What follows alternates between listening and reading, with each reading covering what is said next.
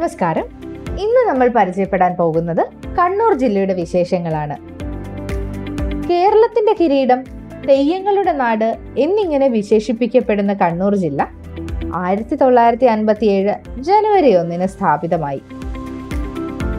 ടോളമിയുടെ കൃതികളിൽ നൗറ എന്ന് പ്രതിപാദിച്ചിരിക്കുന്ന സ്ഥലം കണ്ണൂരാണ്. ഏറ്റവും കൂടുതൽ കടൽ തീരമുള്ള ജില്ലയാണ് Kannur.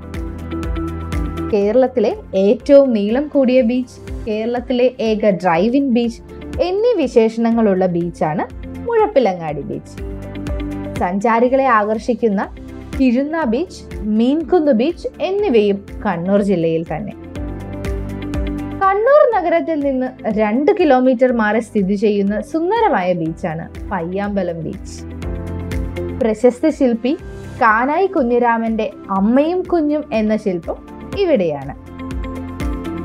Swadeshabhimani Ramakrishna Pillai A K Gopalan E K Nayanar തുടങ്ങി ഒട്ടേറെ പ്രമുഖരുടെ ശവകുടീരങ്ങൾ പയ്യാമ്പലത്താണ്.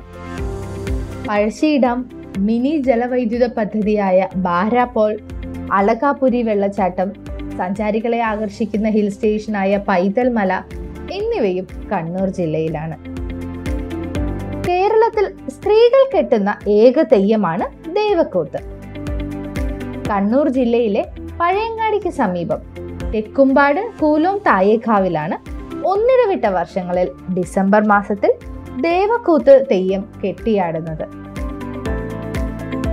ഏഷ്യയിലെ ഏറ്റവും വലിയ നാവിക അക്കാദമിയാണ് ഏഴുമലയിലെ നേവൽ അക്കാദമി. രണ്ടായിരത്തി ഒൻപത് ജനുവരിയിലാണ് ഏഴുമല നേവൽ അക്കാദമി രാഷ്ട്രത്തിന് സമർപ്പിക്കപ്പെട്ടത്. I N S Zamorin Ezhimala നാവിക അക്കാദമിയുടെ ഭാഗമാണ്.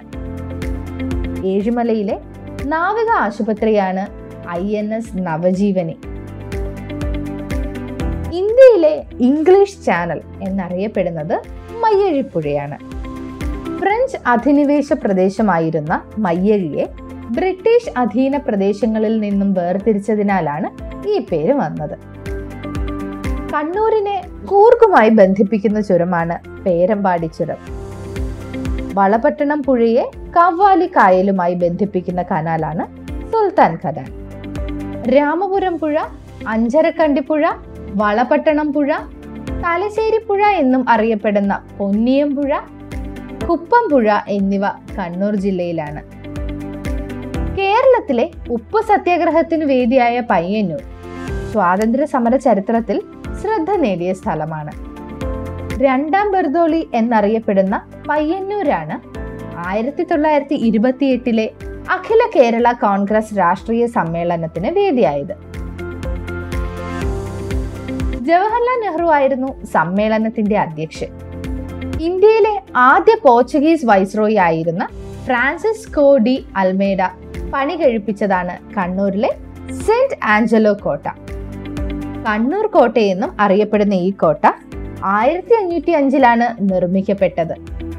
സുർക്കി മിശ്രിതം ഉപയോഗിച്ചാണ് ഇത് നിർമ്മിച്ചത്. ആയിരത്തി അറുന്നൂറ്റി അറുപത്തി മൂന്നിൽ കോട്ട ഡച്ചുകാർ പിടിച്ചെടുത്തു. പിന്നീട് ആയിരത്തി എഴുന്നൂറ്റി തൊണ്ണൂറിൽ ബ്രിട്ടീഷ് അധീനതയിലായി. രണ്ടായിരത്തി പതിനഞ്ചിൽ കോട്ടയിൽ നവീകരണ പ്രവർത്തനങ്ങൾ നടത്തുന്ന വേളയിൽ മുപ്പത്തി അയ്യായിരത്തി തൊള്ളായിരത്തി അൻപത് പീരങ്കിയുണ്ടകൾ ഉത്ഖനനം ചെയ്ത് എടുക്കുകയുണ്ടായി.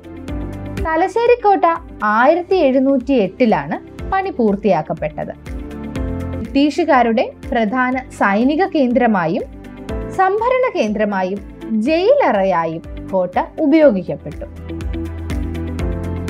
കേരളത്തിന്റെ ഏറ്റവും വടക്കേ അറ്റത്തെ വന്യജീവി സങ്കേതമാണ് ആറളം. ആയിരത്തി തൊള്ളായിരത്തി എൺപത്തിനാലിലാണ് ആറളം വനമേഖലയെ വന്യജീവി സങ്കേതമായി പ്രഖ്യാപിച്ചത്. കേരളത്തിലെ ഏറ്റവും ചെറിയ ഫോറസ്റ്റ് ഡിവിഷൻ ആറളമാണ്. ചീങ്കനി പുഴ ഒഴുകുന്നത് ആറളം വന്യജീവി സങ്കേതത്തോട് ചേർന്നാണ്. ഇത്രയുമാണ് ഇന്ന് നിങ്ങളോട് പറയാൻ ഉദ്ദേശിച്ച വിഷയം. മറ്റൊരു ക്ലാസ്സിൽ ബാക്കി ജില്ലയുടെ വിശേഷങ്ങളുമായി നമുക്ക് വീണ്ടും കാണാം. നന്ദി.